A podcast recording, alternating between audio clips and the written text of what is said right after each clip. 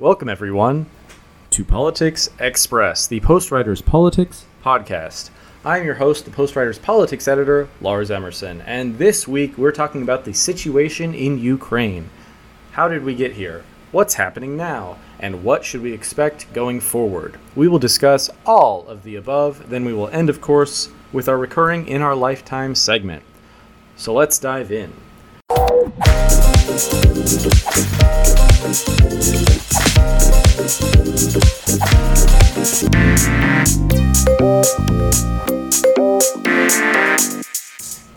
me here to discuss is, as always, the Post Writers Editor in Chief, Michael Levito. Hey, Mike. Hello. And a special guest and friend of the site, Dan, who is an expert in foreign policy with an emphasis on Russia. So that's pretty convenient. Good to have you, Dan. Hello. And uh, yeah, Dan has been with me in Vegas all week, and we have been talking a lot about Ukraine.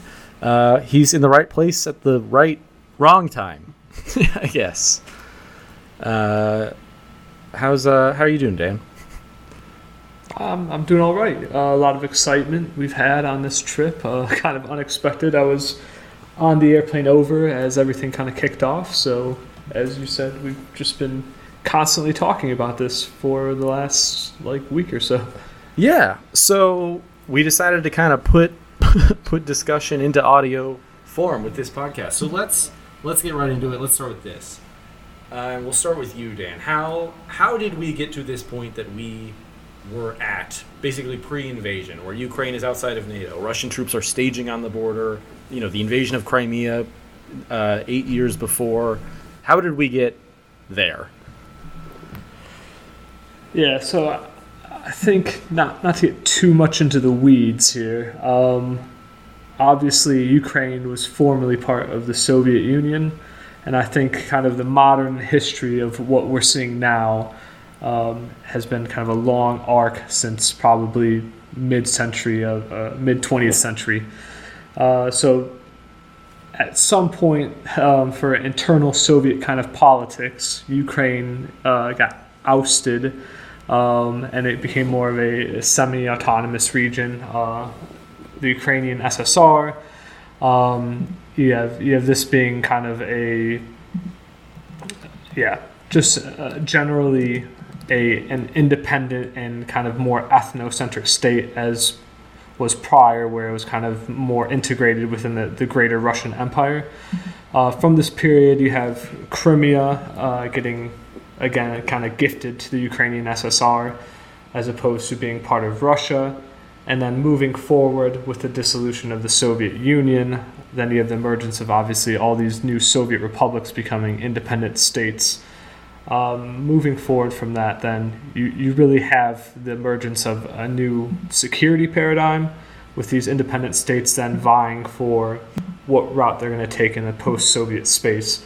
So you have countries uh, like Belarus who have traditionally stayed extremely close to both the Soviet Union and now the Russian Federation. And then you have uh, states like the Baltic states with Lithuania, Latvia, Estonia, uh, definitely Poland and Ukraine kind of either erring on the side of the, the Western uh, alliance or kind of toeing that line between we understand that Russia is a major player in the region, but we also kind of want to, to move towards what Western democracies are um, presenting as an option. So, so that's like a long, that's a long view, but you know, that gets us to what, what do you think is like the turning point? Is it like 2013, 2014? I think, again, un- unfortunately, I'll I'll bring it bring it a bit more uh, present, but unfortunately, I think everything can kind of be tied into that long march towards kind of the Russian perspective on what very much what Eastern Europe actually means um, in relation to Russia. Uh, the, the, current crisis with uh, 2014 and the annexation of Crimea, I would say, is kind of a culmination of the immediate post-Soviet um, kind of future that the, the Russian Federation kind of set for itself. So you have acts of aggression along its periphery during this time. So you have the, the, the big, I think, turning point in most kind of the Western consensus would be the 2008 Russian Georgia War. And that kind of was a turning point where the West saw Russia kind of re entering their traditional uh, space and really trying to implement a pro Kremlin change in this area. Marching on from that, it kind of things kind of accelerated. So you have clearly uh, uh, Crimea and Ukraine itself was an opportunity for Russia to operate very much in the Eastern Europe, uh, and they had access to the Black Sea quite heavily. So you have uh, a pro Kremlin president in Ukraine uh, for many years immediately following Ukrainian independence. And kind of coinciding with uh, the Georgia conflict, you have an emergence of uh, a revolutionary movement in Ukraine uh, that fomented, um, I'll say, peaceful transition. Um, obviously, there's a bit of tension, a bit of violence, but more or less a peaceful kind of ousting of uh, Yanukovych uh, in Ukraine, which then caused the Kremlin kind of to have that change in view going, this has traditionally been a, a sphere in which we operate quite comfortably, to now we have a Western leading uh, or a, a Western leaning leader in Ukraine, and the paradigm again shifted towards going, okay, now Ukraine is seriously considering NATO membership, seriously considering the EU, and this is all within the span of I'd say roughly eight years between kind of this happening, like roughly 2005 to the 2013 range of this political change in Ukraine, and then Russia really focusing, going, this is something that we, this is unacceptable for us to have happen. So I, I actually, um, it so in in this sort of like narrative you've been discussing, it's you know it's very much sort of um, Russian action we're discussing. I think that's what most of the reporting is focused on.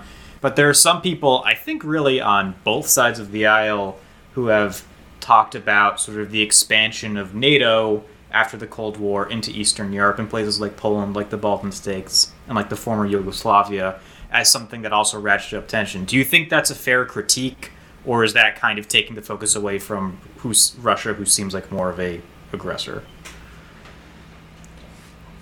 Yeah, I think I think there's legitimacy in the argument. I think that's something that uh, definitely NATO uh, and specifically the U.S. has struggled with kind of throughout this post-Soviet era. Is what does a what does NATO mean um, mm-hmm. in this space where now the traditional kind of opponent is gone, um, and also then what does this mean for Eastern Europe? So you have all these burgeoning democracies for the most part, or ones that are kind of becoming more democratic. And I think the argument's always been how are how are we as the U.S. and we as NATO going to balance kind of giving this opportunity to countries who are yearning for Western involvement, um, but also kind of against the backdrop of Russia being staunchly against this expansion. So I, I say it's I think it's fair from a Russian perspective to has to have some form of hesitancy about it. Um, but I think most of their kind of concrete objections have been kind of mired in the traditional Russian and Soviet mentality of like this is naturally inherently out to get us whereas from the obviously from us being embedded in that western perspective we can see quite clearly that NATO isn't planning to overthrow, you know, Vladimir Putin's Russia. It's just not mm-hmm. in in the books. It's not you know a long game we're playing. Um, it's always been about you know stability and to, and kind of that democratic, you know, notion of these are liberal democracies or states that are kind of moving that direction.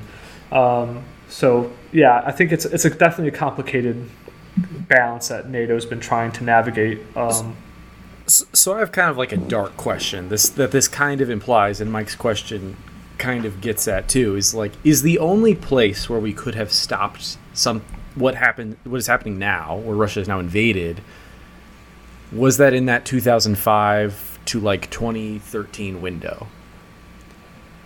Because it, you know, if, if the U.S. puts troops in Ukraine or admits Ukraine into NATO in 2006, you have a very different situation. So, just in, in terms of kind of mitigating the invasion itself that we're currently seeing. Um, I, I think it's I definitely think it's a difficult one. I, I don't know if Ukraine realistically was ever kind of in the cards to be a, fully fledged NATO member. I don't I, I don't want to discount it. Um, anything can happen, obviously, and this is what we're seeing now is again kind of unprecedented in modern European history, uh, well, very modern European history. But Ukraine, due to its kind of okay, like a good example is the Georgia conflict, right? Georgia, aspiring member in in or aspiring to be a member of NATO, um, seeking closer, you know, cooperation with the EU. All of those kind of things were in place, similar to Ukraine, and Russia made that play in 2008, saying, "No, this is a NATO country directly on our border. This is kind of unacceptable. It's in it's more in our backyard for it being the, you know, the Caucasus region." Ukraine is even more of I don't want to say like a crown jewel in Russian mentality, but ethnically, culturally, significantly more similar to the Russian people, has uh, definitely you know a deeper connection to the current Russian state than I think either the Baltics or Georgia traditionally have had. Um, and I think with the the with the Baltics being in NATO quite rapidly um, in relation to other Eastern European countries, I don't foresee I don't see Ukraine really kind of getting out of this tragic caught in the middle situation that they're currently in. Uh, I, I, don't think that it would be necessarily a hot conflict um, in, in the manner that's kind of erupted, but I, I also don't think it would ever be clean cut because I don't know if NATO in itself was ready to make that leap. You know, like like you're saying, in that kind of sweet spot where there wasn't as much Russian aggression. I don't think NATO was ready to kind of poke that bear in such a way. I get it. yeah, and, and, and, just just just to clarify, was because we talked about how, in some ways, before 2014, Ukraine was a bit more of like a, a little more Russia Russia friendly. Would is the idea of them joining NATO kind of in that pre 2014 period? Is that just kind of like would never happen because they were so pro Russia, or is just the, they just didn't meet sort of the criteria to join NATO? Uh, definitely a mixture. Um, you had someone in Yanukovych. You had someone who was decidedly pro-Kremlin, but mm-hmm. I think he was also cognizant enough of kind of the way that the people were were moving and saying they wanted more EU cooperation. You know, mm-hmm. they had these options with the EU and NATO providing them with you know opportunities to integrate in into the greater European kind of scheme of things. And I think that's where you found that really toeing of the line. I don't think if Yanukovych didn't get ousted, uh, mm-hmm. the question of Ukraine being in NATO, I don't think would ever be a, a serious um, endeavor. I think it might have been a, a, kind of a delicate balance that was being played out by Yanukovych's regime, which was, you know, we're gonna we're gonna present this as an, uh, an option for the Ukrainian people, uh, but I don't think it would seriously be. Uh, I don't think there was any serious consideration for it being implemented and, like you know, obviously becoming a full member state of NATO. And like you mentioned too, and you alluded to, the the fact of the matter is that with the Yanukovych regime as well, um, a lot of the tick boxes of you know NATO membership uh, probably weren't going to be met uh, regardless.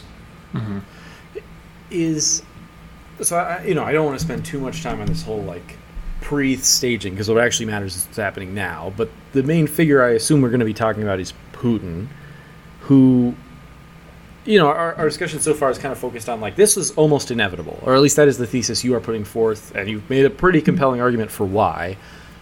Is that different if Putin is not the de facto leader of Russia for the entire 21st century? Like, if there was a different leader there, would it change or would that same motivation like oh it's in our sphere we're going to do it anyway still be there i think an argument could be made that in an alternate vladimir putinless universe um, yeah i think the, the ideal kind of in the imagination of the west right after the soviet union collapsed we were like this is it democracy's coming to russia we've like won they're going to liberalize you know everyone's going to be just kind of joyously living together, very much the optimist perspective on things. I think there, you know, you have like Gorbachev in the 80s opening things up, and you're moving into Yeltsin, all these different figures who are, generally speaking, quite liberal comparatively to Soviet leadership. Uh, so I, I, think there, there could be an argument that if things moved in a different way, um, you may have gotten, uh, yes, a, a, more liberal figure. Um, I think most likely there would have been still the same hesitancy in terms of like yeah having that that western border of Russia being fully integrated into EU and NATO and then Russia being the odd man out I think that that is kind of an inherent defense posturing that wouldn't have gone away. I, I do think that to see such a kind of a, a blatant attack on Ukraine's sovereignty I think that's a I think in the current situation, that's not kind of unimaginable, but I think it's definitely a, a definitely a culmination of what Putin's foreign policy has been leading to. Um, so I, I, think there could be a strong argument to say things might have been different with a different leader. Okay, so uh, is there any like other major thing you'd add before we move into like okay, Russia has now invaded and where and where we are now? Is there something that you feel like most people don't know when they're prognosticating or analyzing that situation. It's okay if not. I'm just the Mike. If you've got anything, any fun Russia fact. like, what's the thing everyone is not thinking of when they're like, "Oh, uh, duh." I, th- I think that, to be honest, I think for the most part, most aspects of it have been parsed through I think there needs to be kind of, uh, if you want to look more broadly at things, I think the war on terror, um, again, this is very big picture, but the war on terror in the initial stages, most definitely. Um, the U.S. was occupied, obviously, with Iraq and Afghanistan, and you know countless other kind of hot zones on the war on terror. And I, I think the general consensus among definitely U.S. policymakers is that things have been overlooked during this, you know, last, we'll say, 21 or 20 years with uh, the definitely Afghanistan conflict and Iraq. All these things were kind of brushed under the rug. Um, Russia, you know, the, the long trend of it has been that Russia has been reemerging and kind of starting to, you know, gain a foothold back into its traditional areas. And I think that the, the war on terror a gave a, an opportunity for U.S. Russian cooperation, uh, definitely in Central Asia, um, and it kind of caused the U.S. to overlook what its traditional defense paradigm was, which was, you know, the Cold War and big state competition. So that's just something I think to take into account that. Um, the U.S. definitely, with its posturing, was taken aback uh, in the Obama years and uh, it was kind of with the Bush years, it was kind of you know starting in a position of going Russia's not an enemy. Russia, if anything, is a potential ally with terrorism, and to dramatically shift back into okay, Russia is countering U.S.'s the U.S.'s interests as well as NATO and Europeans. Okay, so Russia invades Ukraine on February 24th uh, in what is now the largest conflict in Europe since World War II that's where we are now. We're recording this on February 28th, a Monday. Uh, what, uh, how, how are we processing what's going on now? I mean, the last I saw is there were 500,000 Ukrainians fleeing the country. Uh, anyone else have any, like, fast facts about where we are in the conflict this moment? Uh, well, my understanding is that there's now heavy shelling going on in Kharkiv, I believe is how you pronounce uh, the name, and it seems like Russian troops are trying to encircle Kiev, but they have not, as of this recording and as of my reading, uh, captured it. Um, and in fact, the the Western media narrative, at the very least, is that you know they're running into stiffer resistance than they anticipated, um, and uh, have not really sort of acquitted themselves well as far as modern militaries go. Yeah, I, have seen the number that it like a few times that it's like one Ukrainian is able to take out three Russians. I've seen that ratio come up a few times. Um, Dan, any like top level like fast facts about this armed conflict in Europe as Nah. we before we get too detailed? Yeah, I- think things are definitely. Um, I think it was either going to go one of two ways, and I think it was either going to go uh, kind of a quick toppling, which I think would have been more of a surprise than what's happening now. I think most people, especially with the kind of the long warning that was in place, right? I mean, you had kind of a couple months of the general public being kind of inundated with like Russia's planning to attack. Um, and I would probably make the argument that hopefully government and defense officials had even more lead time to that. Uh, so I, I do think it's a bit surprising how bogged down things have seemingly got in the last few days. Uh, again, anything could happen. There could be a potential breakout in the next few days that happens quite suddenly. Uh, but when you, like what Mike was saying, when you see cities like Kharkiv in the, very easternmost portion of Ukraine, still after you know four days of conflict, the city has not fallen, and generally speaking, it seems to be that they are you know resisting quite well. Uh, that has to be kind of a glaring warning sign that this is going to be uh, a tougher battle than ideally what the Kremlin imagined. You, you you brought up this this kind of constant um, this idea that it was very much in the media. You know, the Biden administration was very open with the Russians are massing troops at the Ukrainian border. You know, they might stage a false flag operation to um, justify an invasion. They're going to invade. You know, they were. It seemed like they were being very open with the intelligence they were gathering and really not um, playing around. Do you think um, that was a prudent strategy? Um, because it, it seems like, um, yeah, I'm just curious what, what you thought of that. I guess the, the openness with that kind of intelligence. You know, not not that we're getting the nitty gritty of what was happening, but this idea of like, because really when when uh, um, I'm rambling a bit now, but really when you know the Biden administration was doing that, there were lots of journalists who were saying, well, you know, this is alarmism. Uh, you know, we, we've kind of seen some similar things happen in Iraq where there were justifications to invade Iraq. Why would we not assume U.S. intelligence is doing a similar thing? Of course, U.S. intelligence, as far as I can tell, has been vindicated because of all of this. And I, I'm just curious what you made of that. The Biden administration sort of um, uh, the, the the warning signals they were throwing up before the actual invasion. I I have no issue at all with it. Um, I think the further we kind of move along in this initial stage, I think the more this strategy that the Biden administration has taken has been uh, rather brilliantly executed. I, I think that it has done uh, accomplished a few things, which was I think it prepared the general public of you know European nations and the United States to this is a not only a strong possibility but one that from our information sources seems to be imminent.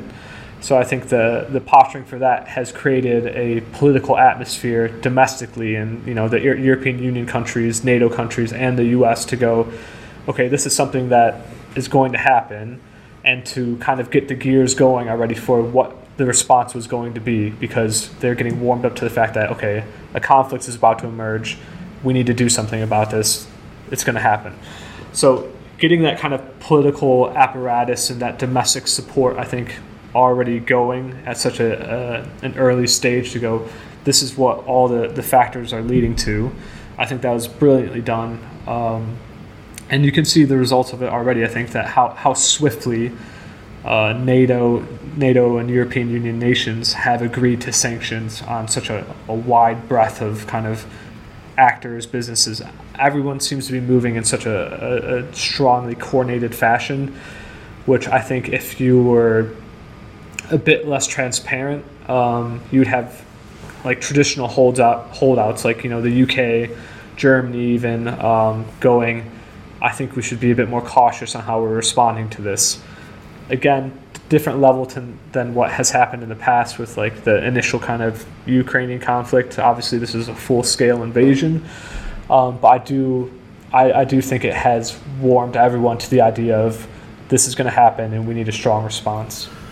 Well, and it let everyone kind of like project, right? And, and say, like, hey, if you do this, we're going to do this. It let kind of the Yeah. entire relevant world do that. I, I mean, you, you mentioned Germany, who's uh, whose relationship with Russia the last few years has been uh, controversial to say the least. But you know, even they like were able to be like, well, if you're going to really do this, we are going to sanction you, uh, Yeah. and we're going to pull out of like Nord Stream 2. Um, and then you know they did that hoping he would not you know invade, but now you've got this this pretty broad coalition of people and, and on the ground in Ukraine, um, uh, you know, Mike, you mentioned like the, the false flag thing. Um, I mean, the, the, the it sounds the, the read I get is that Putin was not able to get away with that. Is like the, the Ukrainian soldiers were so disciplined that like, I, I fully thought someone was gonna just like shoot across the border, just some like random Ukrainian like guy, just like hey, you're on my lawn. um, I- but they, they were like so disciplined. Yeah, I, I think also this is kind of the the this is a very 21st century conflict so far, um, and it, it's. I'm glad to see that the U.S. and the you know our NATO allies have kind of utilized what you know in the military sense would call the information domain so aggressively. Uh, the Russians are experts at you know misinformation, uh, creating convoluting and uh, you know storylines that are a meant to confuse, meant to offer false information, and just generally impact public perception. And I think by being so preemptive and aggressive, by going, we can we have a, a laundry list of uh, items that the Russians are attempting to do or in the middle of doing. This is what they are, and identifying those so uh, you know aggressively has really kind of stunted the opportunity for the Russian propaganda and Russian information uh, warfare to take hold in these places where you would think that there'd be more of an, an opportunity to gain some kind of you know favor among at least the general public. I mean, you had you had cases definitely where they're saying where they're uh, yeah accusing the Ukrainians, like you were saying, Lars, of shelling indiscriminately into the separatist regions in Ukraine, and the Ukrainian government was saying no, this isn't happening. The U.S. and NATO were saying no, this isn't happening. So all of these, by being so upfront and so aggressive in pursuing kind of what what the layperson would call it, just like general kind of PR surrounding this conflict. I think the, the U.S. has seized momentum, and NATO and Europe has have seized that space, um, and definitely taken what traditionally is, I'd say, a Russian positive, uh, generally speaking, in the information domain, and making it uh, a beneficial space for us to operate in. Yeah, so you mentioned the the sort of the info war of it all. The oh, info war, maybe not a great noun use, but uh, the the information aspect of it, the PR aspect of it. And what's interesting is I think you're right. Is there hasn't been, at least from what I've seen, not a lot of sort of Russian triumphalism, you know, in their communications. And in fact, there have been lots of protests in Russia, which you know the popular perception is that that's a more risky thing to do in a place like Russia, where they kind of have a track record of imprisoning and in some cases murdering Uh, liberating, Mike. or you know uh, opponents of the government. Do you think this idea that there is a significant resistance to this war in Russia is is that do you think that it, that perspective is maybe a little overemphasized in the West, or do you think that there is actually something meaningful happening within within Russia itself? Uh, I don't know if I would use the word meaningful as of yet, um, but I, I definitely think something's happening. Uh, again, this is this is a situation. I think it was a brilliant move by Zelensky as well, uh, kind of in the initial stages to you know do an address directed to the Russian people, going, you know, this is a we are like kind of a shared people, right? We have this long history. We're not so similar. We're brothers and sisters, and kind of directly appealing to that public in, in a manner that was, I think, very effective. Because at the end of the day, I think the issue that you're going to run into is there's going to be a kind of a glaring question of why is this happening? Um, I think Ukraine is traditionally seen very closely aligned to Russia. Um, maybe not so much politically, but definitely as a you know as an ethnic population and culturally. And then it's also just uh, the, the another question of you know what's the return on this because without it being a swift victory, um, I, I fail to see how when you start to have you know bodies of soldiers returning to Russia in a conflict against what would be probably in the grand scheme of things one of their closest uh, you know closest people i think there's going to raise a lot of questions among the general population of going okay what is the purpose of what vladimir putin has essentially started um, and that's going to be a difficult a, diff- a difficult thing to step back from now that things are moving in such a hot way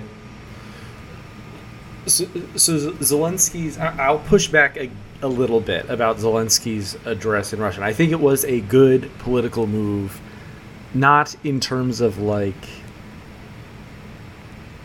I, I, guess this is my through line.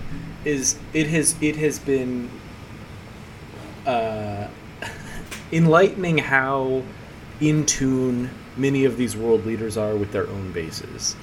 Um, Biden, you know, drew a very famous red line of saying it's like we're not going to put troops in Ukraine, but we are going to do these sanctions. Both things that are overwhelmingly like popular in America.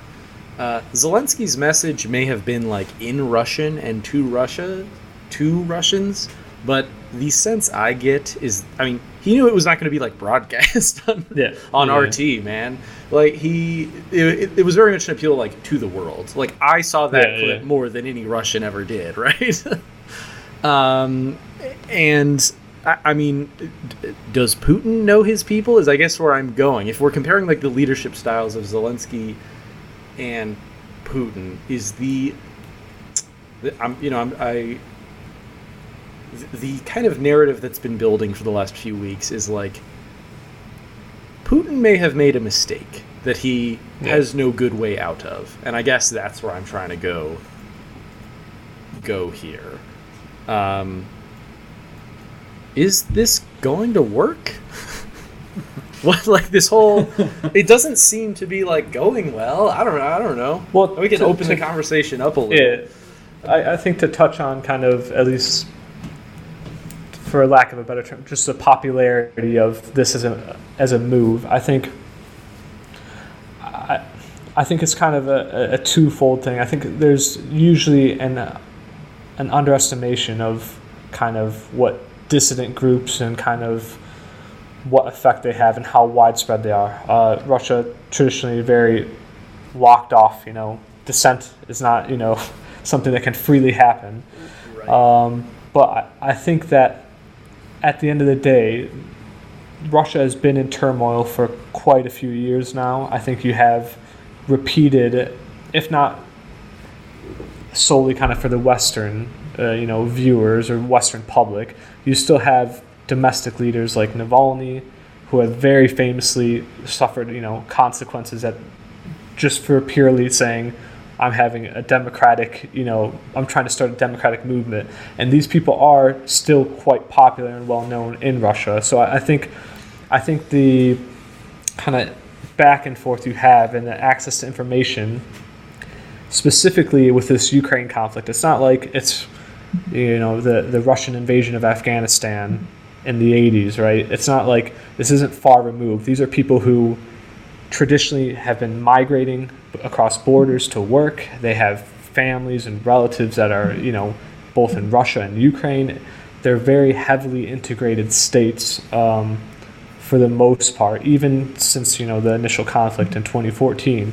So I think the opportunity and the, the exchange of that kind of information and dissent and what's actually happening on the ground is going to be a lot more potent with this Ukrainian conflict than perhaps traditionally has been with like the, even the Georgian conflict or you know Afghanistan in the 80s. So, if you are Putin right now, are you happy? I, I don't. I don't get this. You know, we, we've we've we've mentioned all these reasons that he probably should not be happy. They have not managed to capture any city particularly quickly, or any major city. It sounds like more of his troops are certainly dying.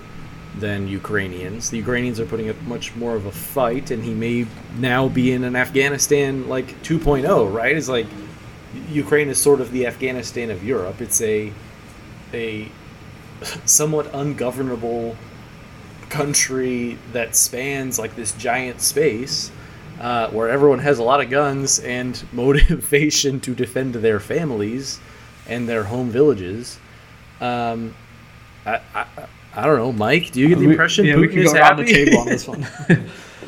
Do I, do I do I think he's happy? I mean, I don't know that I don't know that many happy people decide to invade other countries.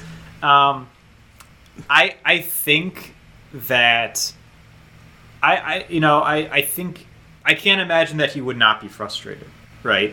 You know, um, it has because because and and you can correct me if I'm wrong, Dan, because you know more about this than I do.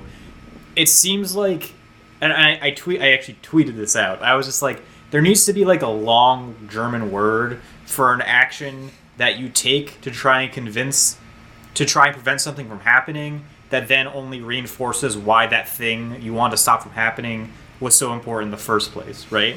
Like he cannot be happy that um, this seems to have just strengthened Zelensky and Ukraine's resolve to join the EU and NATO. He cannot be happy that Finland seems like they want to be joining NATO, and not only that, have been supplying weapons and supplies to the Ukrainians. He cannot be happy that even Kosovo, small as it is, now wants a permanent United States military base and wants to join NATO. It really seems like he has only made NATO a more popular idea in these countries that were not formed per, in NATO. He also cannot be happy that Germany is now recommitting. They're they're raising more money in their you know they were officially kind of like a pacifist uh, state, is my understanding, and now they're recommitting to building up their military again. It I mean, seems like Switzerland. They, they made Switzerland go non-neutral for this exactly conflict. Yeah, um, you know, I it I I again I I'm not I'm not going to try and read Putin's mind because I don't speak Russian because I literally can't physically do that. But I I, what I, I get the sense that this was he he was looking for a PR win. He was looking to flex some Russian muscle, and it has just kind of fallen flat thus far, and may only cause more problems for him in the long run. do we all kind of agree that no matter what, he was going to invade? I, feel like that was not the prevailing like take in America for a long time, but now, now it's actually kind of. It doesn't make a lot of sense that he wasn't going to, at any point. Like maybe there was an off ramp somewhere if like Biden and someone had come out and been like, "Oh, Ukraine is gone. You can have." Like maybe you wouldn't do anything, but I mean, is, is was there really like any chance of him not eventually doing exactly what he did, regardless of I- if it made him happy or not? I mean, I- I think, yeah, I- I think there was definitely a few factors that um, would have potentially influenced that that you touched on. Like, again, if I, I, I don't necessarily agree if the West was like NATO's out of the picture for you. If I Putin would have been happy. Biden caused this war, Dan. I, I, don't I don't foresee that if they were just like you know what Russia you can have it if that would have even kind of you know hit, touched on what Putin's ultimate kind of vision is for Eastern Europe right? Like He it's not like, only okay, a- and then like yeah yeah like it's it's not only a a, a security thing uh, I think Putin's been very clear um, for a very long time of what his view is generally speaking on the collapse of the Soviet Union and what, what this has meant for the Russian people, right? So I think regardless of it, quote unquote, you know, Putin's declared Ukraine's, you know, a, a massive security risk. They might get their nuclear weapons, but all these kind of hyperbolic and I think from our perspective, just ridiculous statements that we're like, we can kind of discard as unrealistic. I think all that posturing aside, Putin's vision for what Eastern Europe and you know Ukraine and Belarus, what that is, is very much a you know strong tie and you know essential ownership of these states as kind of you know vassal states. That was like how it was in the Soviet Union time.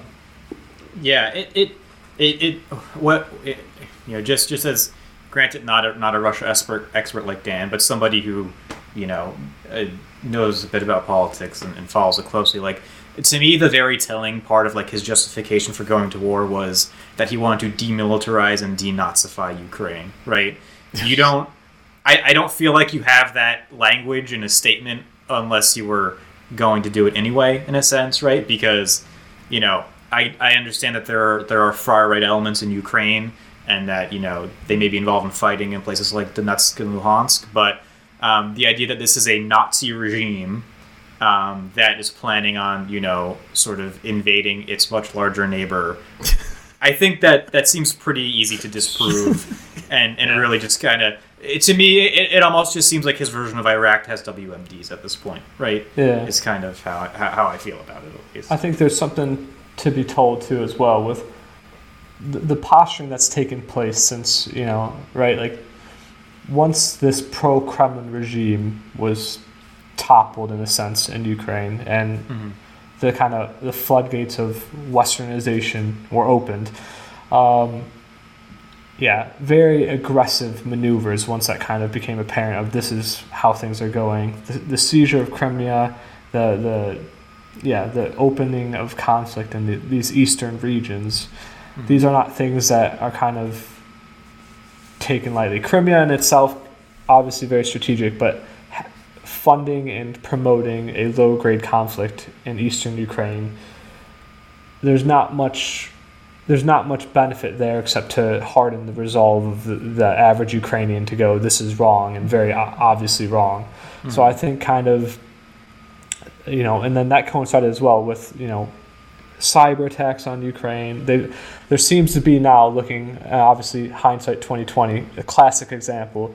You can see kind of a natural probing of maybe not, you know, we're set on invading Ukraine. Um, there could have been some, you know, different circumstances. Maybe a, a pro-Kremlin regime re-emerged. You know, they got their candidate in, they got their their ally in there. But looking back now, you can very clearly see kind of aggressive posturing and probing of what this would mean if we were to take kinetic, if we were to make this an active war, how we would go about doing it, and seeing how this response has been um, by the Ukrainian government and how much they can kind of get away with with the general kind of Western world. And I, I do have Lars kind of alluded to it earlier, but um, you know, and I feel like it's a very American thing to say. All right, let's talk about this war happening thousands of miles away, and what does it mean for us? But um, I am curious. You know, uh, there there was this idea that the Trump administration was very close to Putin, and that Trump was very close to Putin, and um, he said uh, at CPAC the other day that were not for the rigged 2020 election, that uh, this war would never happen. I I think it seems like we agree that the invasion is going to happen anyway. Do you think there was a meaningful shift in sort of the Trump administration's approach to Ukraine and Russia and Biden administration's approach to Ukraine and Russia, or was or does, has these sort of almost centuries long U.S. Russia rivalry just always kind of been frozen in this state of conflict? Yeah, I, I- I don't necessarily know. I think, regardless of who was in the presidency, right? If Trump got mm-hmm. reelected, I think the only real question mark that we can comfortably say would be be around still would be what the response would be. I think mm-hmm. the animosity, and I think that's something where you really kind of see the not well. I want to say hopefully the naivete of the Trump administration, um, mm-hmm. and not some you know malicious ulterior plan, but the naivete of going, we can reset Russian relations in in, a, in such a meaningful way where we're not adversaries. Um, I think obviously most in the, the U.S. kind of policymaker community would go, yeah, hopefully one day Russia can be a friend, can be a partner. Um, but I think it definitely is foolish to go. Things would be potentially dramatically different if like Trump was still president or if Trump wasn't president. I think that the, the general trend of uh, you know Putin's Russia has been one of bullishness. It has been one of you know we need to recapture you know for lack of a better phrase a very much a make Russia great again, and that's a very real kind of perspective that that Putin's held. So I don't necessarily think our domestic politics um, would significantly alter the Russian objective here.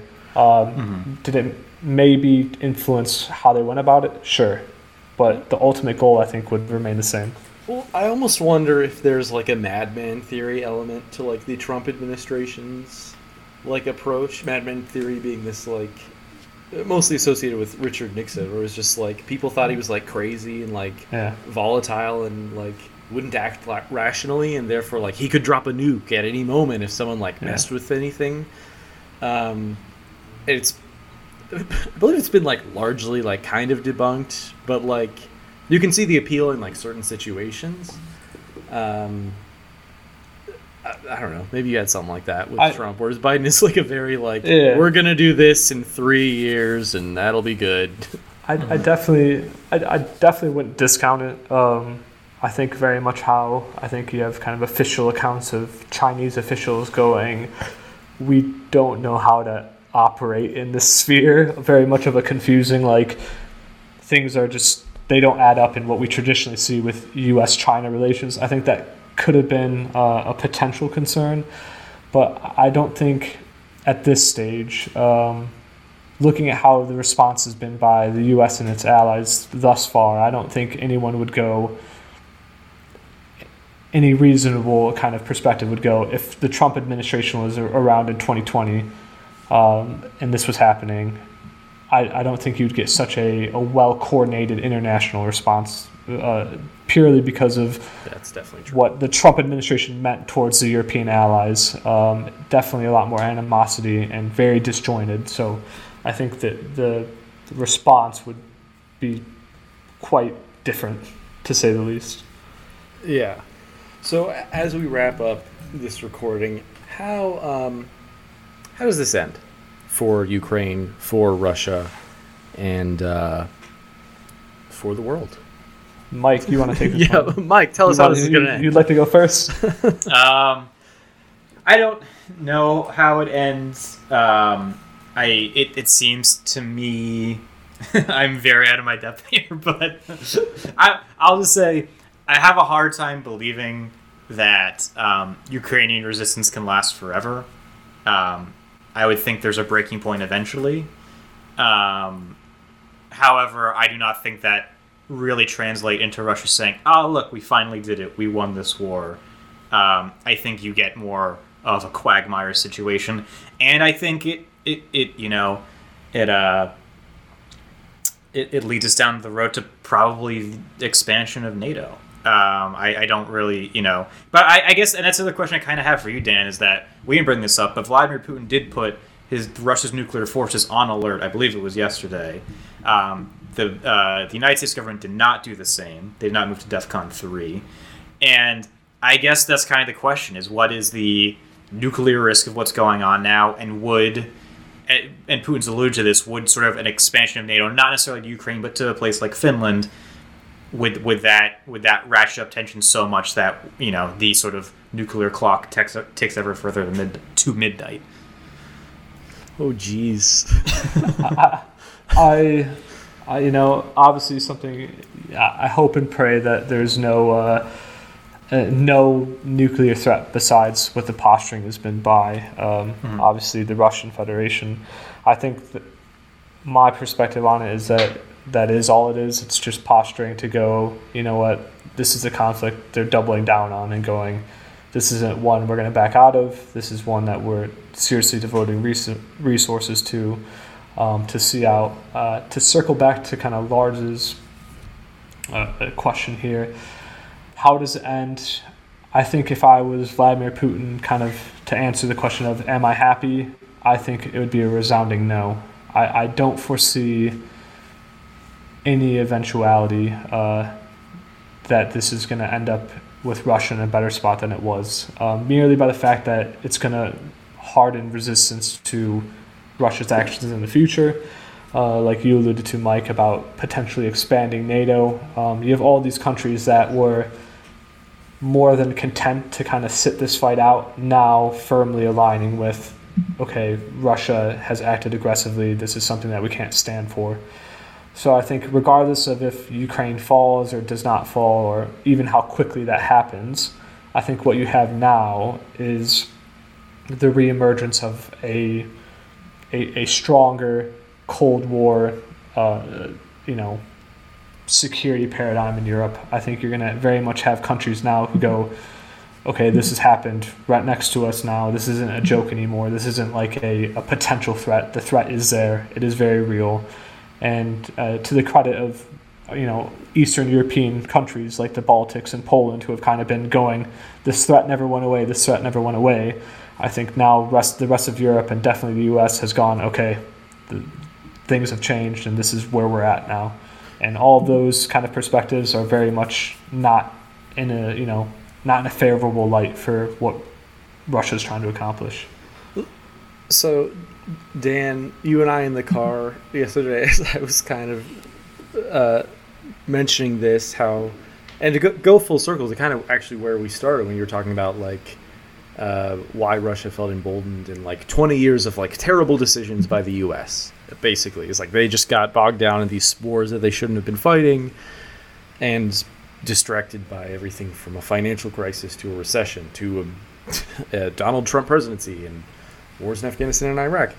Um, it, it it does. It, it, this almost feels like. Um, it's now like the bad guys are having some bad luck. If we're saying like America is the good guy in this conflict, and it's like okay, now Putin has just made a mistake that may end up like hurting his for like Russian policy for like twenty years, um, or I mean longer. I, I don't see like a significant recovery without Putin. Putin may also be on the verge of death based on some theories I yes. read that are not like reputable, but like people got people got thoughts about. Yeah, there's definite thoughts there. He's he's certainly looking a little worse for wear. Um, I mean, um, he's also what like seventy or so years old. He's he's had some work done. He's definitely had some work yeah. done. Um, I don't know. Maybe there is something like that. Maybe it was just time for another world power to like trip over itself. U.S. U.S. took yeah. the, the, last twenty years. it's someone else's turn. I think if you're the U.S. right now, you're yeah you're maybe breathing in the most like you know realistic way. You're you're breathing a sigh of relief, going, "Thank God this you know we kind of handled ourselves and we haven't stumbled into something of this magnitude." Because I, I do think. Um, in all seriousness, that this is a this is a very significant development, and I, it's not going to be easy to step back from this in a meaningful way for some time for Russia. Russia is definitely regardless of how kind of quickly or limited they thought this might go, I think they very much have, by you know, bad luck or design, have fallen fully into whatever comes next. Is there? I, I guess before we end our, our discussion, is there any word of hope for some? I mean, we've now focused mostly on Russia and the U.S. If you are in Ukraine right now, what what hope is there for you? Because sure, this may work out fine for the U.S. Uh, it may not work out so fine if you are living in uh, Kiev right now. Um, it sounds like we think yeah. you've got a fighting chance. I, I yeah, I, I think they're again. Um, I don't think any of us are in a position to kind of assess the military situation to such a high degree, but I would say that from all accounts that are you know open source and public right now, um, the Ukrainians are holding and they're holding you know quite well. I think. Um, yeah, I think regardless of what happens, not to be too much of a pessimist here, I, I think it's going to definitely be a a long few years, I'll say, regardless of the outcome.